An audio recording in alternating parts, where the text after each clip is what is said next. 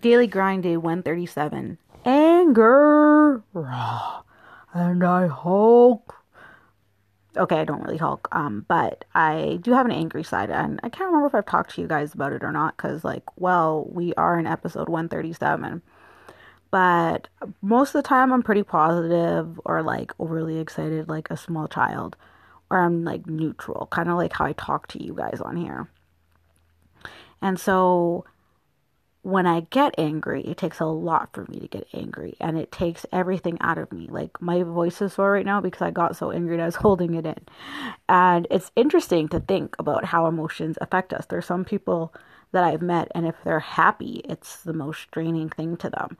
And for me it's anger. And the reason I don't like anger is I find especially like not even just with myself but with others is that when they end up in a state of anger, logic seems to leave.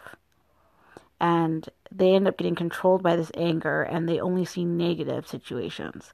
It's like this spiral that you just drop down and you can't stop. So I don't like being in a state of anger and I avoid it. However, when I do get angry, it seems to take like 24 hours to calm down. And then the next thing makes me angry, and the next thing makes me angry, and the next thing, it's just, it's bad so today, this morning, um, there was a situation and I'd been dealing with it for the last couple weeks. I'm fixing some things in my bookkeeping and I was getting angry about it. And because this had been two weeks and I still didn't have the answer that would make my life easier, and it felt like I was just spinning in these circles. And I was frustrated because no matter how much research I did, I felt like I was in the right for wanting to do what I was doing. And it's just becoming this process that's way harder than it is and the things that originally were told aren't working out that kind of thing that's frustrating because one it's my money and two it's something i do to make my life easier and now it's making my life harder. The same thing happened with an interaction with somebody today and essentially because they didn't want to ask for help they came to me when it was too late and then all this work ended up on me and it at the end of the day it does become my responsibility so it becomes this communication thing, but I was already frustrated, so it made it worse than it was. It, it's still bad, but it's it is what it is. However, because I was in a state of anger, I went and communicated with another, and I said, "This is where I'm at." Like, and I feel like I'm justified, and I don't even want to say I feel, but based off my how I'm seeing the situation, my emotions and my wants are justified. However, if you think that I'm wrong, please let me know. I'm completely open to it if I'm wrong. And I was interested because I ended up having this conversation with this person and they said, nope, like, you completely get what you're saying, this and this and this. And when I came to that person, I said, I'm coming to you, and if my tone of voice is angry, I'm not angry at you, I'm just angry in these situations right now.